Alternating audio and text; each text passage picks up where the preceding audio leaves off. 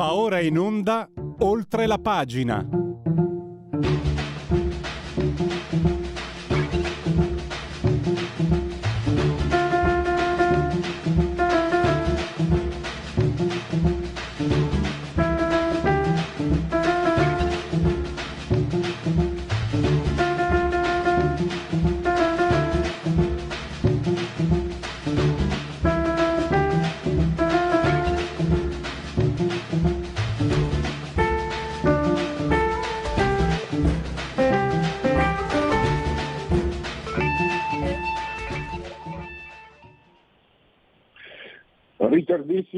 Oltre la pagina di Radio Libertà, ce ne scusiamo con gli ascoltatori che il nostro ospite Pietro De Leo è di Libero, il Tempo, anche oggi ci sono stati articoli, vi segnalo un'intervista a Cinzia Bonfrischi, un articolo che poi parla anche del, delle minacce apparse con delle scritte, minacce di morte per Salvini e tra l'altro c'è anche un'interessante recensione eh, di un libro sui, sui conservatori. Pietro, eh, mi scuso ancora e benvenuto intanto. Buongiorno, non c'è problema, buongiorno a voi. Allora, io direi che eh, la manifestazione di domani, che nasceva diciamo, eh, come mh, un, con un determinato spirito eh, di difesa della civiltà, la sicurezza, eccetera, ha visto aggiungersi nel corso di quello che abbiamo visto negli ultimi giorni, te ne sei occupato, la merita le pietre dell'inciampo, non è una cosa da, da, pochissimo come potrebbe sembrare a un esame superficiale, cioè la caccia all'ebreo. Domani probabilmente sostenere chi va in piatto o essere in piatto a Milano significa anche distinguersi da quelli che hanno scatenato un antisemitismo che eh, in Italia non si vedeva da, dal 1936. Sì, beh, eh, sicuramente si rafforza la, la, la, piattaforma ideale che eh, Salvini ha voluto dare a questa manifestazione per l'Occidente, per la libertà, per la pace, per la tolleranza, che sono valori unificanti e non divisivi, nonostante quello che dica, eh, che la sinistra può dire, eh, non è una piazza divisiva, tutt'altro. Hanno anche aperto, Salvini l'ha detto più volte, ha aperto la partecipazione dell'Islam moderato, ma, eh, che ha fatto bene a farlo, però l'Islam moderato dobbiamo un po' andare su chi l'ha visto per, per trovare qualche, qualche, iniziativa di queste settimane. Comunque, a parte questo, le minacce si collocano sicuramente nel clima di intolleranza e di violenza evocata che c'è in queste settimane. Poi sull'antisemitismo hai ragione, è una questione molto eh, complicata, è una questione veramente drammatica che ci riporta nel Novecento, è una questione che è più ampia di quello che possa sembrare, perché eh, al di là dell'impatto eh, estetico, visivo, eh, che fa male al cuore, eh, le pietre d'inciampo annerite, le stelle di David comparse anche in Italia, sia a Roma che a Milano, a Milano addirittura a marchiare la parete di un palazzo in cui vive una professoressa di religione ebraica, e beh, eh, c'è anche un tema profondamente politico. L'antisemitismo in questo momento è il midollo ideologico che lega quel blocco antitetico al blocco della libertà e dell'Occidente che si sta rafforzando con la crisi in Medio Oriente, dall'Iran alla Cina alla Russia. L'antisemitismo è un fiume che percorre l'anima politica di questa alleanza, di questa intesa che con il sangue dei, dei, eh, dei, dei palestinesi e degli ebrei si va eh, solidificando ed è tutto molto preoccupante per noi. Eh, aggiungo, aggiungo una postilla. La Cina, per esempio, in Cina nelle ultime settimane c'è stato un aumento nei social di messaggi antisemiti. La parola Israele è, compa- è, scomparsa da alcuni motori di ricerca, tu non puoi più, se digiti Israele non ti porta da nessuna parte. Noi sappiamo bene come funziona il web in Cina, è tutto centralizzato e controllato dal governo, quindi anche questa esplosione di messaggi antisemiti sui social, se il governo volesse la cancellerebbe, ma evidentemente fa il contrario. Poi eh, la Russia, abbiamo visto in Dagestan quello che è successo, eh, l'assalto ad un aereo che era ritenuto eh, trasportare o eh, portare nel, nel, nel paese dei cittadini ebrei. Insomma c'è veramente un'impennata e quello che succede in Occidente non è altro che un rafforzativo ideologico di questa alleanza politica che si va cementando. Per questo motivo bisogna condannare con maggiore forza e con eh, dissenso massimo quello che vediamo in certe piazze italiane. Io ho seguito la manifestazione di Roma sabato scorso pro-Palestina, in realtà era una manifestazione con messaggi assolutamente sovrapponibili a quelli di Hamas, perché se tu gridi in piazza intifada, intifada fino alla vittoria, stai facendo un favore a Hamas. E purtroppo fa male vedere che questi favori arrivano anche da giovani italiani e da uh, persone eh, che sono cresciute nella tolleranza e nella libertà dell'Occidente. Ecco, volevo chiederti questo. Quello che avverto io è che eh, ci sono elementi della, della, cultura del mondo ebraico, Paolo Mieli in testa, che sono preoccupati seriamente e sanno evidentemente di ciò che parlano. Poi c'è la parte politica del, diciamo, del centro-destra, ma gli antifascisti non solo tacciono di fronte, cioè, abbiamo visto cose orrende, schifose, Anna Frank con la Chefia, ehm, vi faremo vedere, vi, vi faremo trovare Hitler a un inferno, cose così in piazza. E di solito per infinitamente meno compiuto da uno che non sia dei loro, questi scattano, no? Ti ricordi quel sottosegretario che da giovane si era fatto fotografare con la camicia bruna, stata una cosa che non si può vedere, una cosa schifosa, io avrei chiesto le dimissioni, ma quello è un altro discorso, hanno fatto un cancan incredibile. Adesso Zero Calcare ha parlato come se fosse uno di Hamas e lo sostengono. Eh, Merlo su Repubblica ha provato a attaccarlo, ha attaccato anche pesantemente, non ha provato, Merlo è stato attaccato dai suoi. È quello che, che mi, mi, mi spiace, io personalmente sono spiazzato. Gli antifascisti sono, si esprimono come se fossero soldati di Hamas, terroristi di Hamas, come se fossero cioè antisemiti. Non, non è più antisionismo, non è più la critica a Israele o a Netanyahu. Questo, questo, io sento veramente il campo dell'antisemitismo e, e, soprattutto è questo che colpisce da parte degli antifascisti. Ah sì, è vero, ma questo ha una ragione storica, perché c'è una, eh, un legame eh, quasi settantennale tra il, no, anzi settantennale tra il, eh, il comunismo e il mondo arabo eh, e, e, si riavvisa nella conferenza di Bandung in Indonesia che fu convocata eh, negli anni 50, all'inizio degli anni 50, a cui parteciparono l'Unione Sovietica e parteciparono alcuni paesi arabi. Da lì si cementò questo tipo di, eh, si cementò questa eh, diciamo così, sinergia politico-culturale che era in una doppia direzione, da un lato contro l'Occidente e contro il capitalismo, dall'altro lato contro gli ebrei. Ora, è, è, la, è, la, è il diritto di Israele ad esistere.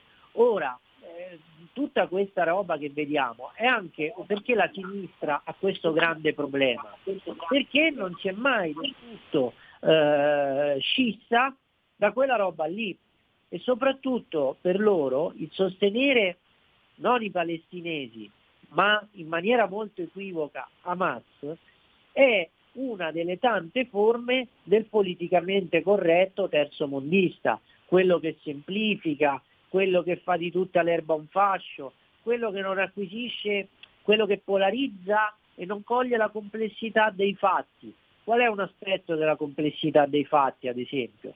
È vero, le scene dei bambini morti o feriti fanno male a tutti. Fa bene Biden, come fa bene anche l'Italia, a chiedere a Netanyahu massima prudenza e l'attivazione di tutti i canali umanitari possibili per curare e salvare vite. Però è anche vero che quei bambini sono tenuti in ostaggio Hamas, da Hamas, che Hamas tiene in ostaggio il proprio popolo perché spera che ci siano più morti possibili da mettere sul tavolo dell'opinione pubblica per scioccarla e per dare la colpa agli ebrei di tutto quello che sta succedendo. Questo è un dato della complessità che a sinistra non, spesso non colgono, molte anime della sinistra spesso non colgono e questo è davvero preoccupante. Eh, assolutamente d'accordo. Pietro, abbiamo terminato, ti chiedo ancora scusa per il ritardo. Eh, intanto eh, comunque vi ricordo, potete leggere queste tematiche approfondite proprio da Pietro sul uh, numero quotidiano di Libero e anche eh, del Tempo, quindi eh, avete, avete, modo anche di approfondire e poi naturalmente ci torneremo a sentire nei prossimi giorni con Pietro. Grazie ancora Pietro Dell'Eva, risentirci presto. Grazie, grazie e buon proseguimento. La tua radio è ascoltabile anche con la televisione in digitale. Sul telecomando della televisione digitale o del tuo ricevitore digitale puoi scegliere se vedere la TV o ascoltare la radio. Risintonizza i canali radio e troverai anche Radio Libertà, canale 252.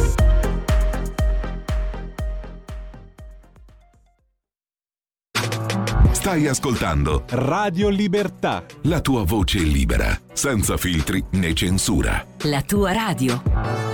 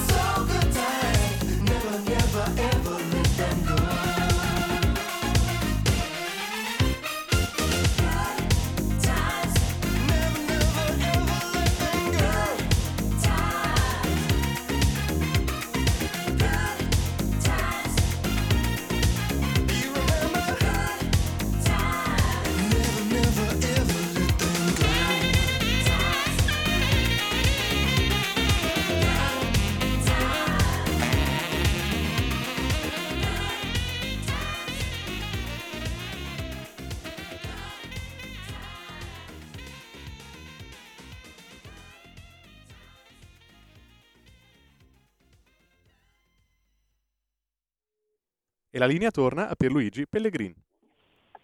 Grazie a Federico, dottor Borsari, saldamente sotto il comando di energia tecnica, insieme a oltre la pagina di Radio Libertà, eh, in simultanea con noi quando sono scoccate le 11.06, entrambi sospesi a 370 metri sopra il livello del mare, 22 eh, gradi centigradi la temperatura interna sopra lo zero e l'abbraccio forte forte forte come sempre la signora Adrianangela, Clotilde e Carmela che ci seguono, ma anche ci seguiscono, non ammette la sintassi, dal canale 252 del digitale televisivo terrestre, perché questa è una radiovisione, quindi questa buona radio libertà campanato centenni, meditate gente, meditate vi ricordo che potete continuare a farvi cullare dall'agito suono digitale della Radio DAB, poi ancora attraverso l'applicazione dedite dedicate all'Android ovunque voi siate con i vostri smartphone, phone, tablet, mini tablet, Alexa, accendi Radio Libertà, passaparola,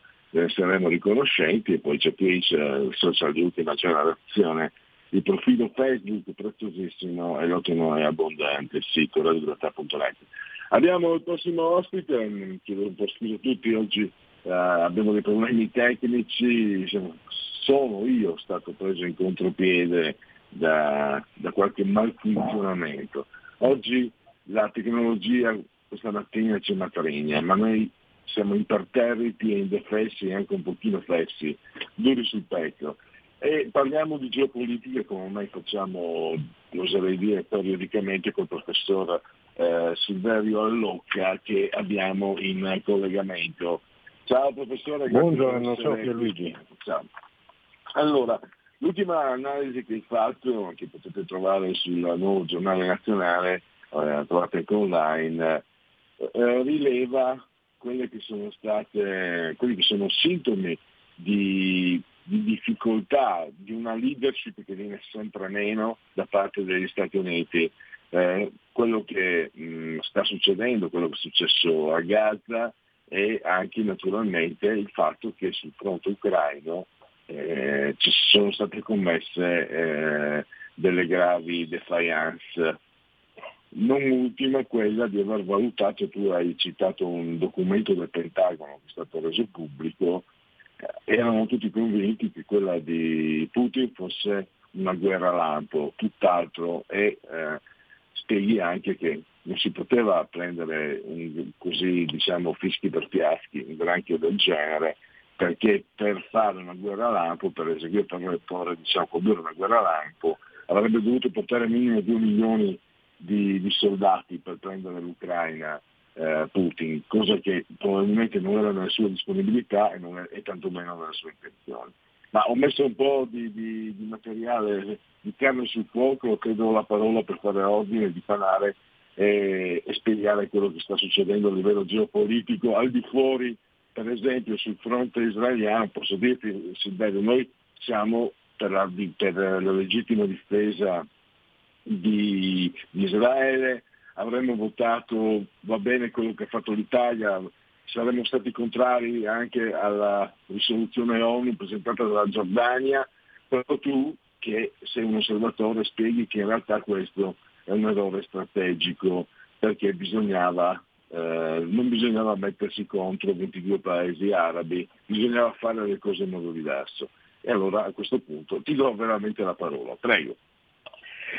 Allora, diciamo che eh, la cosa che mi preoccupa eh, maggiormente è il fatto che per quello che riguarda il, noi in Occidente la leadership americana sembra che non sia affatto una leadership. Diciamo che il problema non è recente, eh, già a suo tempo con la presidenza Obama, che praticamente divenne di rottura con quella del suo predecessore Bush, anche per la questione, e non solo per la questione medio orientale, tanto è vero che appunto eh, trattative surrettizie in qualche modo furono stimolate da Obama con, mm, per quello che riguarda i rapporti con, con Hamas.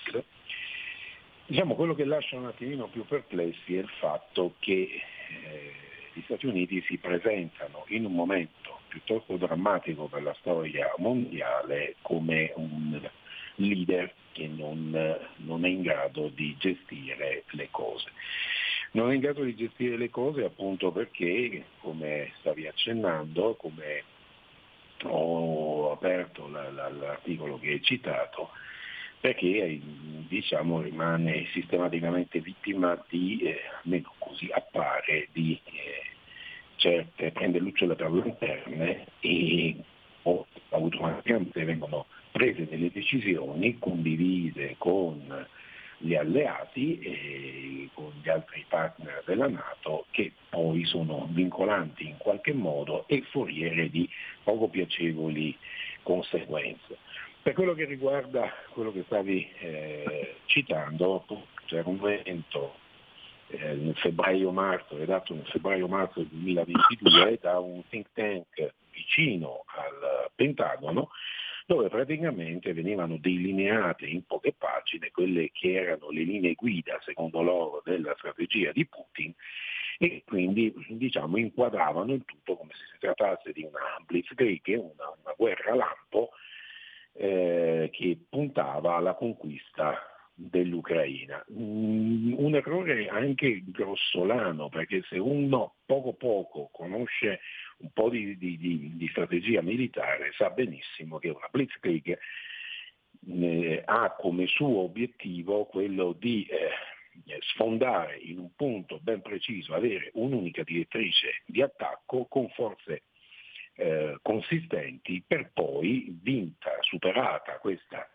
questa, prima resistenza, dilagare nel paese, nel, nel territorio da conquistare e allargare il, il, fronte all'interno. Quello che fecero i tedeschi quando in 45 giorni piegarono la, la Francia durante la seconda guerra mondiale. Ora, eh, tenendo presente che, e questi non erano dati che mancavano evidentemente a chi si occupava di queste cose, a chi ha redatto questo, questo, questo documento, eh, la Rand Corporation, evidentemente trovandosi davanti un esercito come quello ucraino di circa 600.000 uomini, bene addestrati, che da anni erano, quindi eh, si erano preparati a un'eventualità del genere, non disquisiamo poi sulle questioni se c'era la provocazione o non c'era la provocazione, parliamo del fatto semplicemente eh, strategico, pensare di attaccare con neanche 200.000 uomini, tutto compreso perfino il supporto logistico, suddividere in tre direttrici di attacco eh, la, la, la, il primo approccio delle, delle, truppe, delle truppe russe, e pensare che questa fosse, questa, questa, che la Blitzkrieg, la conquista dell'Ucraina fosse l'obiettivo è un'idiozia che non dovrebbe commettere neanche un ragazzino che stia giocando a risico. Peccato che una, una valutazione di questo genere abbia comportato immediatamente la, la, l'assunzione di misure che dovevano avere un impatto molto deciso, molto rapido, per portare, per costringere automaticamente la Russia a desistere dal proprio proposito. E l'avrebbe sicuramente anche spuntato l'Occidente, ma se avesse individuato quello che era l'obiettivo. In realtà è cascato tutto l'Occidente in una trappola ben congegnata e ben preparata che poi allo stato attuale ha portato a una sorta di di stallo del, del, del, conflitto, una sorta di guerra di posizione che non va né avanti né indietro, assorbe denaro, consuma uh, vite umane inutilmente e di fatto presenta una situazione che a fronte di una poca credibilità, di una, di una carente leadership, incomincia a, eh, dire, a dare dei segnali di poca tenuta. La, la, la, la, Slovacchia che dichiara che praticamente non fornirà più armi all'Ucraina. Certo, il peso dal punto di vista strategico è minimo, le forniture riguardano circa l'1% del totale fornito, però è significativo che qualcuno dica dobbiamo smetterla di, eh, di fornire semplicemente armi perché non si va da nessuna parte l'Europa deve diventare uno strumento per che agisce per arrivare a una pacificazione del, dell'area, quindi noi diciamo, eh, operiamo un distinguo. A questo incominciamo ad affiancare il contenzioso che c'è con eh, la Polonia. Andiamo a mettere vicino la dichiarazione di Unova che dice eh, intanto l'Ucraina sul terreno non vincerà mai, ci mettiamo vicino la dichiarazione di fatto resa anche se involontariamente dal nostro Premier, vittima dello scherzo dei due dei due giornalisti, si dice legati ai servizi segreti russi o quello che sia, e praticamente questa anche dichiara le cose non vanno come, eh, come, come si sperava, evidentemente questo crea una situazione che in un contesto del genere evidentemente va a minare un attimino quella che è la, l'elemento fondamentale quando si portano avanti determinate azioni, che è anche una fiducia. Quindi l'impressione certo. che si ha è che... Silverio, scusami, permettimi di interromperti. Apro una finestra perché se ne parla tanto in queste ore, forse non è importante, forse sì. Volevo da, da una persona che studia, che è preparata, che conosce, quello che è stato quello che è successo a Giorgio Meloni, io leggo i giornali avversi e sembra che sia successo il cataclisma. Leggo i giornali amici e sembra che non sia successo nulla. Volevo chiedere a te, è una cosa grave, è una cosa... quanto peso ha questo, questo inghippo, questo incidente, secondo, può, quanto peso può avere, quanto peso ha eh, specifico secondo te? Scusa, è un argomento che non c'entrava nulla con questo, però eh, se ne parla così tanto volevo sentire proprio un'opinione anche un po' d'amblè, per carità mi rendo conto, è quasi in contropiede, però volevo capire, capire meglio, insomma, ne approfitto della tua presenza. Ma direi che tutto sommato non è che si tratti di niente di particolare, il fatto di essere riusciti a spacciarsi per il capo di Stato o, o come l'hanno messa africano che vuole parlare. Diciamo, l'unica cosa che mi ha lasciato perplesso è un po' l'ingenuità con cui il nostro Premier c'è cascato. Cioè eh, il fatto di aver trovato il suo numero di cellulare, vabbè questa è una cosa abbastanza banale. Oggi come oggi la cosiddetta privacy è, un, è più che altro una brillante, una bella idea. Se vuoi i dati di cellulare, mail, eccetera, eccetera, di chiunque, soprattutto se si tratta di personaggi pubblici, è la cosa più, più facile del mondo, non occorre né essere hacker né altro. Quello che lascia un attimino perplessi è il fatto che si sia, come dire, immediatamente, eh, forse ne è mancato un filtro, non, non, non so, però sembrerebbe appunto alla telefonata direttamente lei risponde a parlare senza sapere chi è, certo. chi c'è dall'altra parte. Ecco, questa creduloneria ehm, è un pochino preoccupante se vogliamo, però diciamo al di là di questo è una cosa che, che può succedere. Silverio, era, era, quello che volevo capire, ti ringrazio. Torniamo risoluzione ONU e striscia di Gaza. Andando allora, per quello che... No, volevo, no, volevo appunto osservare questo, perché magari, ti, ti ripeto, noi qui dalla, ci sentiamo dalla parte di Israele, però tu registri un dato preciso, eh, votando contro la risoluzione, eh, gli Stati Uniti insieme all'Occidente si sono isolati, cioè l'Occidente si è isolato e io non ho potuto fare a meno di ricordarmi, perché ne ho parlato recentemente, la guerra dello Yom Kippur 50 anni fa, situazione diversa sì. che si vuole, ma quella volta Kissinger portò la pace a entrambi e siccome fu lui, cioè furono gli USA a portare la pace, chiaramente chi porta la pace è quello che comanda, tradotto in modo grossolano e poi correggermi assolutamente, per carità. Qui invece ci si schiera e forse se si è molto forti, per esempio la Cina abbiamo visto, no? La Cina sta attenta da tutte le parti a schierarsi, perché se sei più forte eh, ti conviene stare da entrambe, perché sei più forte, quindi a te conv- puoi permettertelo e, e, e, ti conviene. Gli Stati Uniti non ci sembrano non riuscirci più. Ma diciamo che eh, allora, mh, per che riguarda la votazione che è stata fatta all'ONU, eh, diciamo che quello che lascia un attimino eh, perplessi che mi lascia perplesso è una cosa.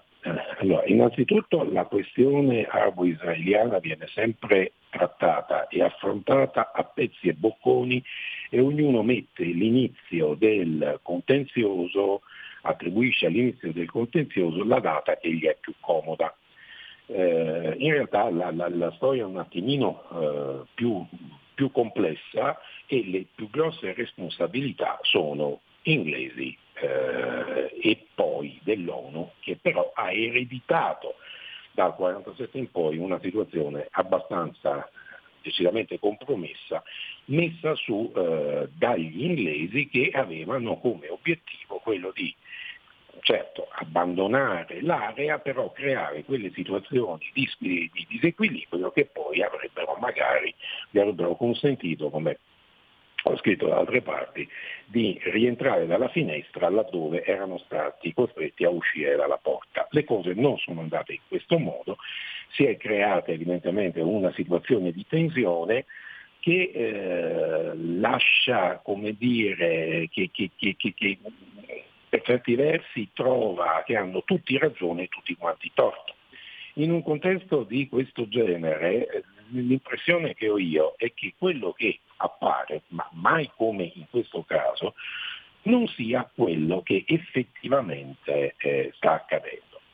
Per esempio eh, è stato diffuso un documento del ministro dell'intelligence israeliano dove mh, sembrerebbe appunto messo nero su bianco che l'obiettivo per quello che riguarda adesso il conflitto sia quello di trasferire, far trasferire 2 milioni di, di, di palestinesi in, nel Sinai e tutti gridano allo scandalo. Ora, eh, se andiamo a guardare un attimino la, la storia, questo progetto è un progetto vecchio, è un progetto che nasce ancora nel 2014 su proposta egiziana, che poi è stato ripreso a suo tempo anche da, da Trump, che è passato per l'amministrazione Obama e arriva ora come se fosse un qualche cosa che casca dall'alto e viene utilizzato per andare a essere determinate eh, non lodi evidentemente nei confronti di Israele. E questo è sostanzialmente sbagliato eh, è una situazione nella quale sembra che eh, tutti si siano schierati, eh, o quantomeno la stragrande maggioranza, alla votazione dell'ONU, si sono schierati a fianco dei palestinesi. In realtà quello che hanno chiesto è semplicemente una, avevano chiesto dei corridoi, corridoi eh, umanitari e sembrerebbe appunto che da una parte, come al solito, ci sono i buoni e dall'altra ci sono i cattivi e che l'obiettivo sia quello appunto di questa deportazione in massa dei, dei, dei, dei palestinesi forzata, stimolata in qualche modo esercitando una pressione violenta militare. Quello che a me sembra di cogliere e in questo senso dico l'Occidente si trova in una situazione che è abbastanza, abbastanza ambigua e non mi è piaciuta l'astensione, avrei preferito un no o un sì, se non altro per, per determinare un, un, un, un, quadro, una strategia politica, un, qualche cosa, perché chi si astiene spesso e volentieri è un po' come se dicesse non sappiamo che, che, che, che strada intraprendere. Quello che, l'impressione che ho io è che tutti stanno chiacchierando, eh, anche le grandi potenze, anche la, la, la Cina, anche la Russia, ma in realtà a tutti va esattamente bene quello che sta succedendo. Cioè il problema attuale in un mondo globalizzato, in un mondo così coeso, dove ci sono i BRICS che stanno portando avanti la loro strategia nei confronti degli Stati Uniti e quindi del blocco occidentale. Avere ancora in un'area importantissima come quella medio orientale un conflitto che da un momento all'altro può andare a interrompere quelli che sono dei progetti, a bloccare determinati progetti che hanno una valenza economica enorme per un contenzioso che continua a, da, da, decenni eh, a, a, creare situazioni di squilibrio non va bene a nessuno. Quindi noi abbiamo la, la Cina che parla, parla, però tutto sommato alla Cina un contenzioso di questo genere non va bene perché aveva trovato la sua via alternativa alla via della seta ma questa presuppone evidentemente un accordo tra l'Arabia Saudita, una pacificazione tra l'Arabia, una, una, una non tensione dei rapporti tra l'Arabia Saudita e Israele. All'Arabia Saudita i paesi arabi della regione del Golfo non va bene evidentemente che si sia prodotta questa situazione che dal punto di vista emotivo li coinvolge, li costringe in qualche modo a far segnare una battuta d'arresto a un progetto politico appunto di pacificazione, eh, di, di, di, di, miglioramento dei rapporti come erano in atto, come erano stati patrocinati anche dalla Cina fra Arabia Saudita e Iran, fra l'Arabia Saudita e appunto Israele. E quindi tutto sommato, anche per quello che riguarda gli Stati Uniti, stesso discorso, perché? Perché nel momento in cui scoppia un, un, un qualche cosa, un contenzioso in ambito locale, che cosa, che cosa succede? Succede che ci sono i pronunciamenti della Turchia, che evidentemente è paese musulmano eh, deve in qualche modo dichiararsi, prendere, prendere posizione, prende posizione a favore di Hamas, perfetto, però poi alla fine anche lì si è in posizione attendista perché? Perché questo blocca quelli che sono i suoi progetti per tutta quella che riguarda la, la, la, la, leadership cui tende nella zona del sud del Mediterraneo, quindi le coste del, del Nord Africa. Quindi l'impressione che ho è che eh, di fatto tutti siano ben lieti di quello che sta facendo Israele. E se c'è stata una trappola, non è la trappola di Hamas eh, nella quale è cascato Israele o viceversa, ma nella quale sono cascati cascati, tra virgolette, da una parte Hamas e dall'altra Israele che praticamente hanno di fatto sono trovati di fatto nella condizione di arrivare a uno scontro che probabilmente è partito semplicemente perché qualcuno vi ha fatto intendere che potevano risolvere la situazione. Hamas, eh, nell'illusione che io attacco, Israele reagisce, il mondo si scandalizza, il mondo arabo si compatta e tutti vanno a, a, ad attaccare eh, Israele. E dall'altra, per quello che riguarda Netanyahu, si crea il casus belli per poter ottenere la rimozione della popolazione palestinese da Gaza, li spostiamo in Egitto, visto che tutto sommato li tiriamo fuori dai nostri confini e quindi creiamo quello che è uno Stato di Israele finalmente coeso e non con delle interferenze, chiamiamole così, a macchia di leopardo all'interno del territorio. Quindi nel momento in cui all'ONU eh, il nostro Paese, come altri, si sono messi nella posizione di neutralità, che vuol dire non sappiamo che pesci pigliare, questo evidentemente a fronte di certi pronunciamenti eh, di altri eh, paesi, sempre per esempio della Nato e sempre europei, di segno completamente contrario, non fanno altro che alimentare quello che abbiamo detto in apertura. Cioè abbiamo una leadership certo. che devo, non è leadership. Devo chiudere. Purtroppo abbiamo esaurito lo spazio. Eh, direi certo. che hai messo, hai messo parecchia, parecchio materiale eh, su cui riflettere. Allora, ringrazio ancora Silverio Allocca, il professor Silverio Allocca, studioso di geopolitica e a risentirci a presto naturalmente. Grazie ah, ancora presto. davvero. Grazie a voi per l'ospitalità. Ciao Luigi. Ciao. Segui la Lega è una trasmissione realizzata in convenzione con La Lega per Salvini Premier.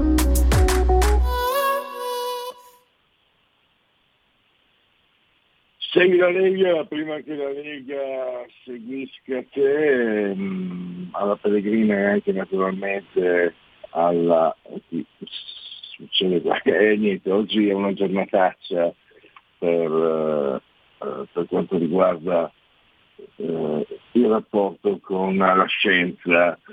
Allora, intanto voi seguite la Lega, che non sbagliate mai, e andate sul sito mm, legaonline.it, scritto legaonline.it, seguite la Lega, la Lega si iscrivete alla Pellegrina o se preferite alla Marciana che la, che la Lega segue a te. Lì potete fare moltissime cose, per esempio iscrivervi alla Lega, è molto facile, molto semplice, ci bastano 10 euro, si può fare anche tramite PayPal, PayPal, PayPal, senza nemmeno vi sia la necessità che siate iscritti a PayPal, PayPal, PayPal e eh, vi verrà quindi recapitata alla Magione eh, la tessera Lega Salvini Premier.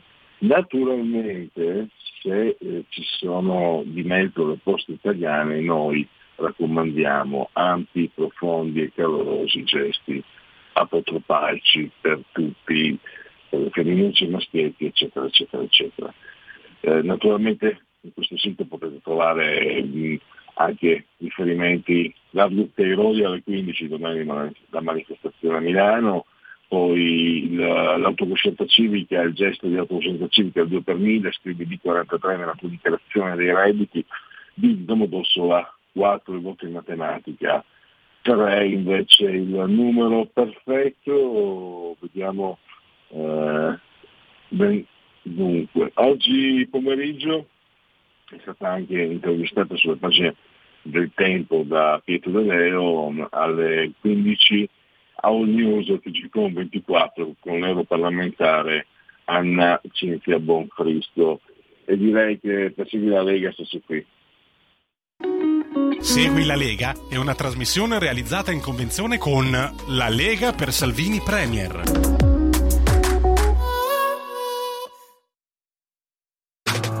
Stai ascoltando Radio Libertà. La tua voce libera, senza filtri né censura. La tua radio.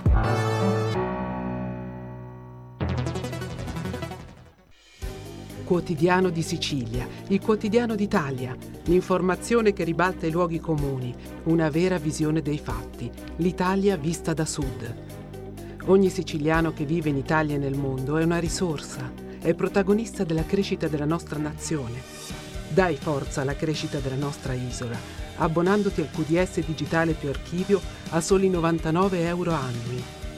Quotidiano di Sicilia, il quotidiano d'Italia, una scelta di valore.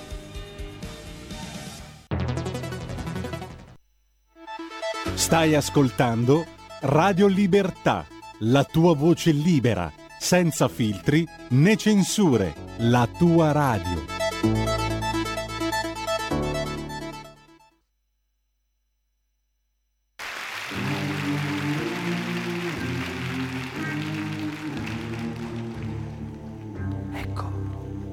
Riflettori si accendono, gli animatori prendono posto. Tutto è pronto. L'azione sta per cominciare. Uno spettacolo senza precedenti, un lavoro colossale. Una rappresentazione drammatica e sconvolgente. Gente silenziosa si prepara per un rito senza precedenti nella storia.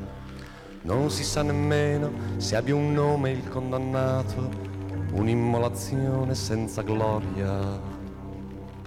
Non è una finzione scenica, lo bruciano davvero. Iperrealismo, nemmeno Jacopetti.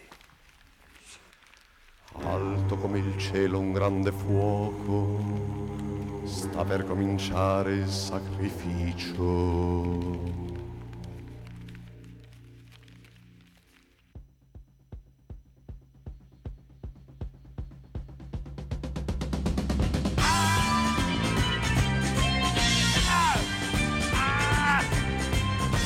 Negli autobus del centro l'uomo muore, nei campi seminati l'uomo muore, ancora tracce gambe un corpo sano, nei cinema affollati l'uomo muore, eppure c'ha gli occhi aperti un volto umano.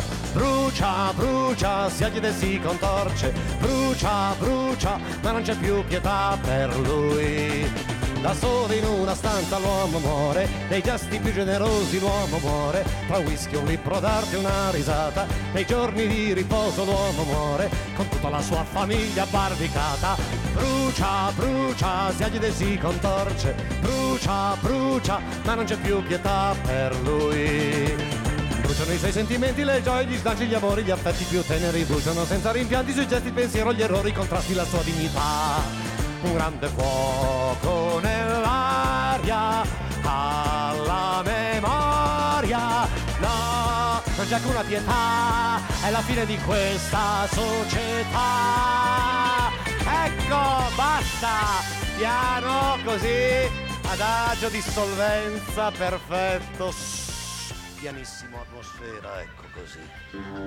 Bene, Via le masse adesso, adesso via le masse, ma ti via le masse piano. Via le masse, ho detto! Vogliono fare tutti i protagonisti, via, via, via! Vecchio pronto? Ecco, avanti il vecchio, fatemelo vedere, bello, così, figura intera, di più, di più. Ecco, perfetto. Vaga tra la polvere del rogo un vecchio saggio, vive del ricordo di quei gesti.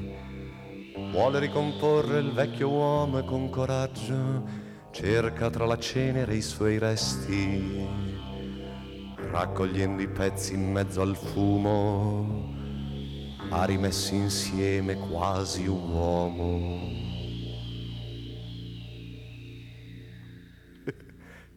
che fa? Cerca i pezzi, li mette insieme, li, li incolla. È pazzo, eh? Un restauratore. Ma dove siamo? Ehi, ehi, ma che ci fai con quei pezzi lì? L'uomo. Eh no, basta con i rimpianti. Chi l'ha detto che la morte non è allegra? Chi l'ha detto che bisogna ricostruirlo? E poi con quei pezzi lì viene come prima, no? Chi lo rivuole? Il pubblico. Giorgio Gaber, che tradizionalmente chiude la settimana de- di oltre la pagina qui a Radio Libertà alle 11.30, a lunedì l'apre alle 10.30, no scusate, alle 11, alle 11.30. E come sempre venerdì eh, parola di scrittore, lo sapete la rubrica che si avvale dell'imprescindibile collaborazione di Patrizia Gandini, di Ardèche Comunicazione. E oggi parliamo di un uh, libro che ha avuto grandissimo ha avuto successo eh, grazie al periodico di Mondadori mette tra i primi dieci eh, romanzi dell'estate e ha suscitato anche recensioni entusiaste da parte di eh, critici ma da parte anche di lettori che forse è la cosa anche più uh, piacevole. Tra l'altro mi aggancio a quello che sentivo prima di Gaber, Gaber cita Jacopetti, Jacopetti era quel regista siamo nei primi anni 70, aveva avviato una serie di film eh, Mondo Cane, un po' veri, un po' no, eh, cose un po' così se vogliamo. Siamo nei primi anni 70 e questo romanzo parte proprio dal 68, dal, dagli ultimi 30 anni del secolo scorso e in, uh, in otto episodi c'è diciamo, il cammino di questo bambino che diventa un quarantenne adulto educazione sentimentale, esperienze, eh, epopee ed epoche. Ne, parliamo con Paolo Zagari che abbiamo, spero che la pronuncia del cognome sia giusto Paolo, intanto ti saluto e, e benvenuto alla nostra trasmissione. Ciao, ciao, salve a tutti, buongiorno. Paolo Zagari, Zagari l'accento. Paolo Zagari, l'accento sull'A. Sbaglio sempre, è una, è una fissa questa. Allora, fammi ricordare però, prima di tutto il, uh, il titolo che è Romanzetto Marino, eh, Marino. Eh, DS Editore, 13 euro, 128 pagine. E eh, guarda, fammi leggere agli ascoltatori alcune delle, delle, definizioni che ho trovato da parte sia di critici che di, di lettori.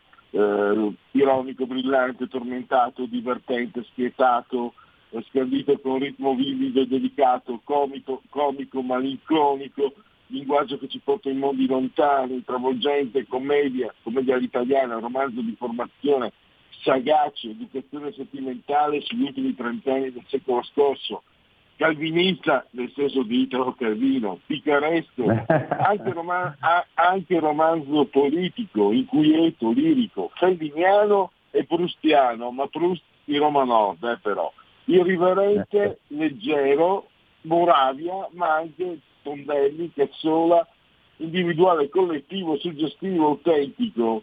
Eh. E io aggiungo, aggiungo eh, Paolo, anche autobiografico? Eh, a parte troppa grazia, insomma tutto questo fiume di, di, di, complimenti, di critiche. Calvinista mi ha fatto molto ridere, eh? una grande battuta. No, diciamo autobiografico, ma tu sai, autobiografico secondo me qualunque cosa uno scriva, produca, è sempre autobiografico, nel senso che le sinapsi, il tuo percorso mentale è quello, la parola, anche se è qualcosa di lontano, è sempre autobiografica. In questo, in questo romanzetto di autobiografico veramente ci sta il luogo, cioè Santa Severa, perché tutto il romanzo è ambientato in differenti estate che avvengono a Santa Severa, che è, un loca- è una località che sta a 50 km da Roma, poco prima di Civitavecchia, e, e, poi un episodio particolare che si chiama La presa del Roland Garros quando il, il protagonista ha, ha 30 anni ed è il racconto di un'amicizia, perché tutto il resto è molto molto verosimile ed è per questo che i lettori, come posso dire, si sono appassionati, perché è talmente verosimile da essere però immaginario, nel senso che le cose che capitano sono le cose che ho sentito, che ho visto, che ho captato, però di storia proprio personale c'è diciamo, questa educazione di questo ragazzo, questa sorta di educazione sentimentale di un ragazzo che appunto cogliamo nel suo nono compleanno, inizia proprio col compleanno nel 1969, compie gli anni al mare e poi arriva fino fino a, appunto, come hai detto te, a, a 40 anni. Anche il linguaggio dei singoli episodi cambia a seconda naturalmente dell'età del protagonista. Quando ha 9 anni è ancora un bambino eh, inesperto, ingenuo, che incomincia a capire che esiste il proprio io. Poi ogni, ogni capitolo c'è una scoperta, c'è la scoperta eh, del sesso, la scoperta dell'amore, la scoperta della politica e cambia anche il linguaggio, quindi da ingenuo diventa consapevole fino ad arrivare verso i 40 anni a quel come dire, disincanto, cinismo che un po' tutte le persone hanno ah, nell'età matura. Paolo, ti chiedo, eh, sì. questo passaggio dal bambino all'età adulta permette, è, scelta, è una scelta voluta che permette a qualunque lettore di medesimarsi. Ieri io e te sono un logoroi che abbiamo parlato ed è sicuramente un romanzo che ancora tra diciamo tutti gli over 40-50 eh, ovviamente trovano ricordi, trovano riferimenti. Però questo scandire eh, la crescita, no? di quando, come detto, quando sei bambino cominci a prendere coscienza di te, poi prendi una coscienza più matura, diventi adulto, con le delusioni, i compromessi, eccetera, eccetera, eccetera. Visto anche l'entusiasmo che ha suscitato, è un romanzo che, che può leggere un ragazzo di 20 anni, ma non solo per capire come io te siamo pressoché coetanei, non solo quello che ci passava per, anche se tu sei cittadino di, di, Roma, io sono della provincia friulana, però alla fine ho scoperto che alla fine i, i ragazzi cresciuti in quegli anni lì non è che si differenziassero di granché come pensieri, come come riferimenti. Eh, ecco, diciamo, un ragazzo di vent'anni lo, lo legge eh, non solo per trovare quello che pensavamo noi quando avevamo la sua età, ma forse anche per trovare quello che pensa lui, mi sembra, perché veramente non ho trovato spesso così eh, la capacità di suscitare reazioni così appassionate nei confronti di, di un romanzo. Sì, esatto, hai detto una cosa, hai centrato perfettamente, perché anche il titolo, se, se si pensa, ma il motivo perché lo dico, dico romanzetto, perché nonostante attraversi 30 anni di storia, non è la storia quella con la S maiuscola, i grandi avvenimenti, è una storia che è dentro di noi, dentro ciascuno di noi, è una storia inevitabile che non si può non, non provare. Chi è che non ha mai provato il primo amore, chi è che non ha mai provato a fare una partita di pallone sulla spiaggia, chi è che non ha mai provato a fare un viaggio con l'amico, con l'amico del cuore, chi è che non ha mai provato ad amare e chi è che non ha mai provato a, a lasciarsi con un amore. Sono delle sensazioni piccole, le storie piccole dentro di noi di tutti i giorni. Quindi io credo che questo sia il motivo per cui molte persone si sono ritrovate e anche persone giovani, perché come dici te, diciamo, questi sentimenti eh, ci può essere la tecnologia, ci può essere la differenza più eh, enorme, il divario più grosso, però li provano tutti quanti, li provavano, non so, nel Novecento, li provano nel 2000, li proveranno nel 2500 e quindi questo, questa caratteristica diciamo, è riuscita ad arrivare. Quando ho fatto delle presentazioni, insomma, si alzavano delle persone, anche persone naturalmente più grandi, perché per esempio c'è un pezzo in cui si racconta della bottiglietta dell'aranciata San Pellegrino, che era una bottiglietta dei pazzuta bitorzoluta e c'è stata una che mi ha detto sì è proprio quella ma mi ha, mi ha, fatto venire in mente tante cose. Perché ci sono dei piccoli come dire dei, dei, dei, un piccolo itinerario anche di, di, oggetti che richiamano alla memoria. Però poi il sentimento penso che in qualunque come ho detto prima in qualunque epoca uno lo prova la formazione di un ragazzo di una ragazza di una persona è sentimentalmente, sentimentalmente nel senso di sentire, è sempre la stessa, con naturalmente differenze rispetto alla singola persona. Diciamo poi sto registrando, chiaro, c'è anche eh, diciamo ieri a Marcode, Revival, anche un po' forse di nostalgia, c'è appunto questo fatto di questo scavare dentro la persona che eh, lo rende universale questo romanzo. C'è un punto, sono curioso, che forse eh, i giovani, non solo quelli adesso, delle ultime generazioni ritroveranno. Quelli della nostra età, fammelo dire eh, eh, Paolo, hanno goduto di una ricchezza sconfinata, l'oppio, noi avevamo tre mesi eh, di vacanze in estate, ma soprattutto dopo i 14 esatto. tutti quanti dopo i 14 anni alla, con le superiori tanti cominciavano ad andare, me compreso, cominciavano ad andare a lavorare in estate per fare il soldino per comprare il motorino.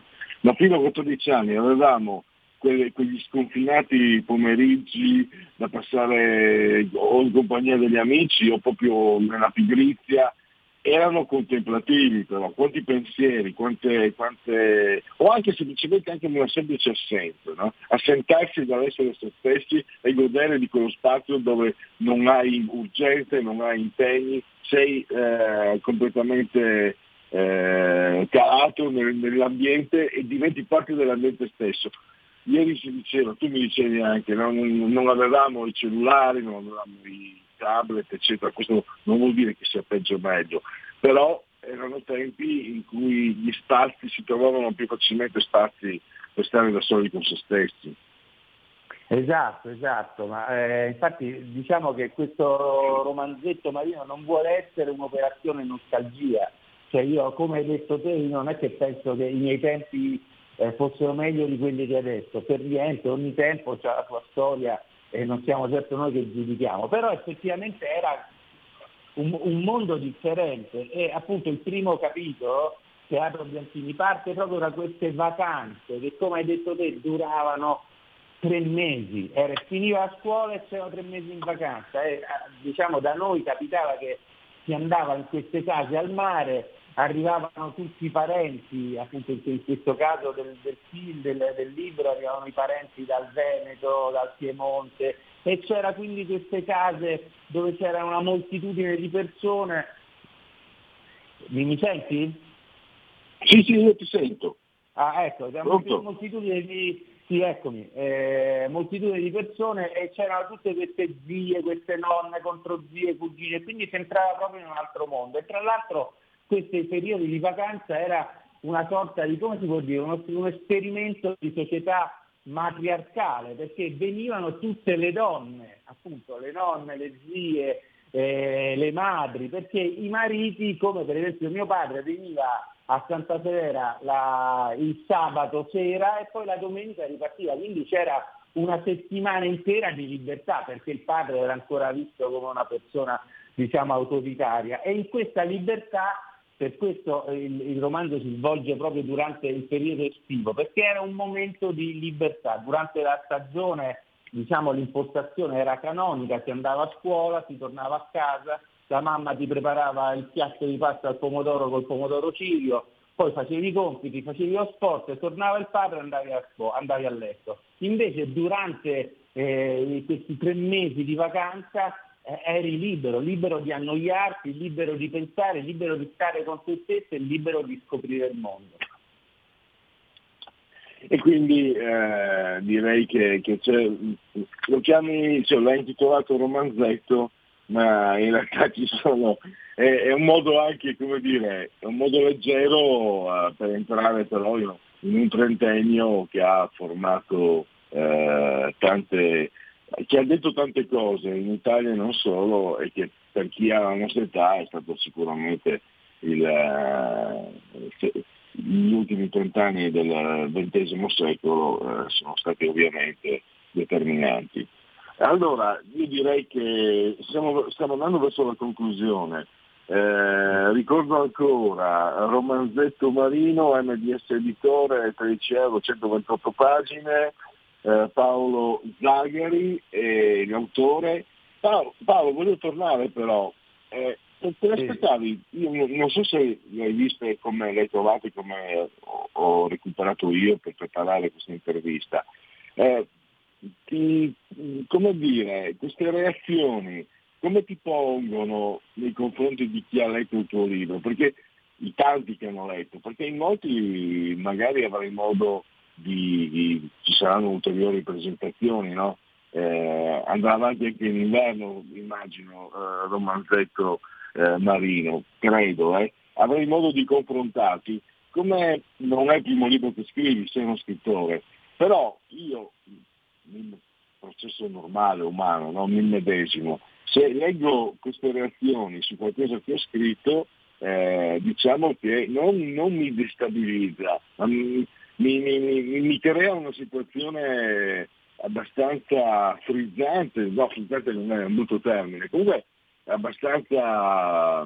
Magari tu sei abituato ad avere queste... no, no, no, no, questo è, è, è, è, giusto perché effettivamente questo libro ha, come si può dire, usando una brutta espressione, ha incontrato molto, è, riuscito a entrare nelle piede. Adesso io ho scritto anche altri libri che invece forse sono più metropolitani, un pochino forse più intellettuali. Questo è un libro che parte proprio da un eh, da, una, da delle storie molto semplici e forse questa semplicità è riuscita ad arrivare e questo naturalmente oltre a farmi piacere, anzi diciamo certe volte anche eh, quando hanno parlato di Proust e di Roma Nord un certo imbarazzo insomma, no? io ho letto la recerte 7000 pagine, quindi insomma non mi sento assolutamente all'altezza, però mi ha, mi ha fatto capire che certe volte uno elucubra troppo, cioè fa troppi pensieri per fare quando a volte, ed è una ricetta proprio molto semplice, appunto la semplicità, eh, i, i, sentimenti comuni sono quelli che arrivano, arrivano dappertutto. E come detto a te la, è la cosa che mi fa più piacere, che arrivano a generazioni lontane dalla mia ma anche alla mia stessa generazione e quindi questo naturalmente è un, eh, oltre alla, come sai, gli scrittori vivono di narciso, quindi questo è un po' un balsamo per il mio narcisismo, però mi fa anche capire e riflettere sui prossimi libri che, che, scriverò. Certo le presentazioni andranno avanti, adesso ne dovremmo studiare qualcuna da fare anche eh, a Milano e a Torino, insomma vediamo un po' l'evoluzione di Romanzetto Marino, come andrà. In inverno che è un po' curioso. Paolo, noi, eh, io in persona, noi come Radio Libertà siamo qua a tua disposizione e quindi per ogni, anche per come dire, un ritorno di fiamma per una parte seconda di questo libro e naturalmente anche per parlare dei tuoi prossimi libri.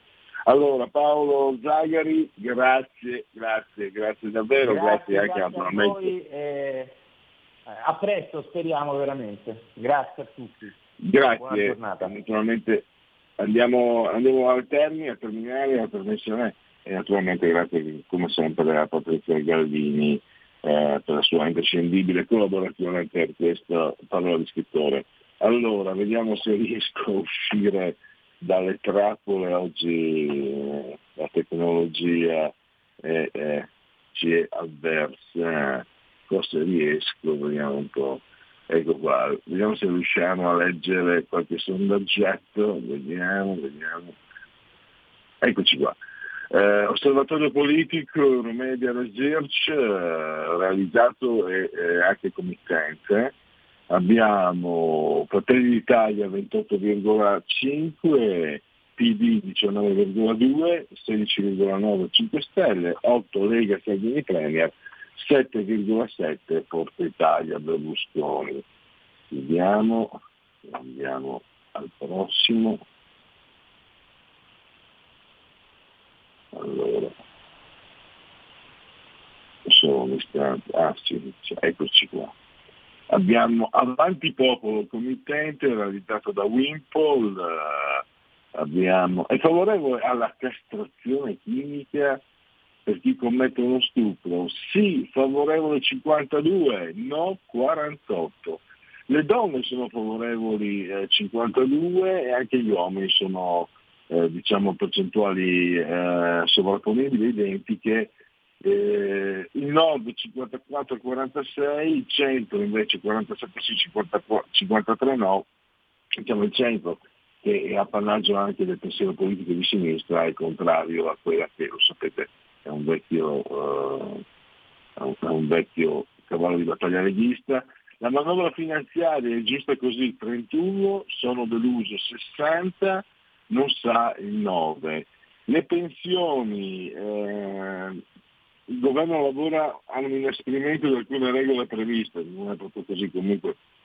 È giusto, non ci sono altre soluzioni 29, deluso 61%, eh, per Natale spenderà di meno 35%, più o meno come nel passato 46%, di più 8%.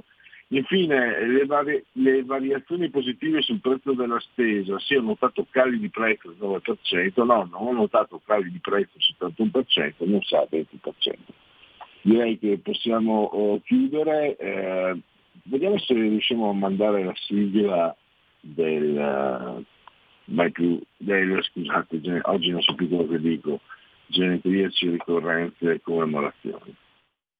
La verità è che sono cattivo, ma questo cambierà. Io cambierò. È l'ultima volta che faccio cose come questa. Metto la testa a posto, vado avanti, rigo dritto, scelgo la vita. Già adesso non vedo l'ora. Diventerò esattamente come voi il lavoro, la famiglia, il maxi televisore del cazzo, la lavatrice, la macchina, il CD e l'apriscatole elettrico.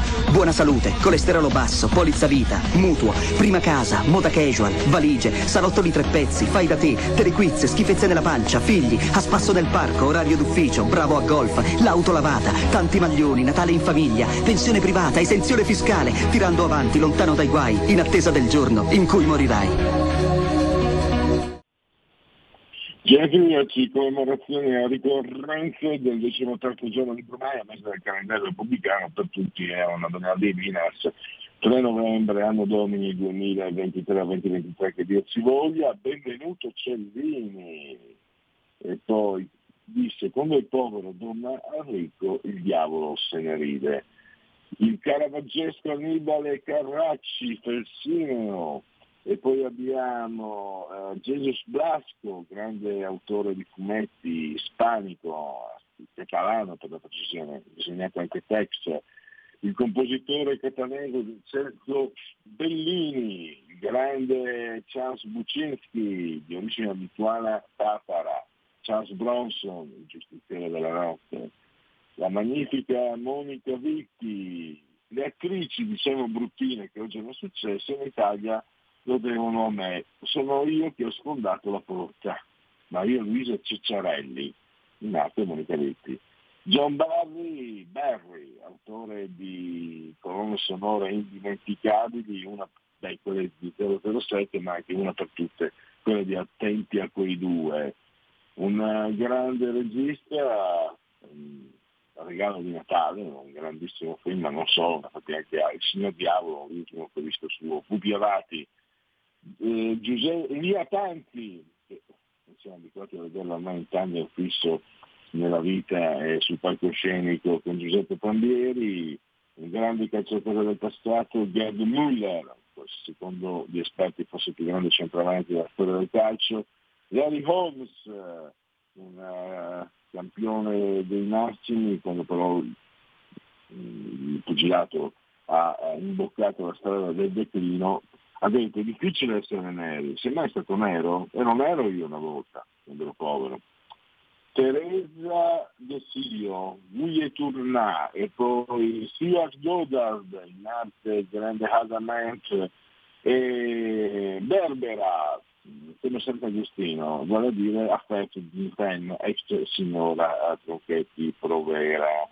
Chiuso, basta stop, abbiate, abbiate compassione per gli errori, no per gli errori, per le disavventure tecniche non sono dipese dalla, nostra cattiva, dalla mia cattiva volontà, diciamo che oggi è un venerdì 17 camuffato e spero comunque diciamo che il, il, piatto in tavola è stato servito in ogni caso.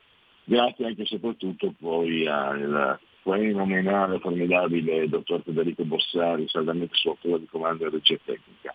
Grazie ancora, buon proseguimento a todos e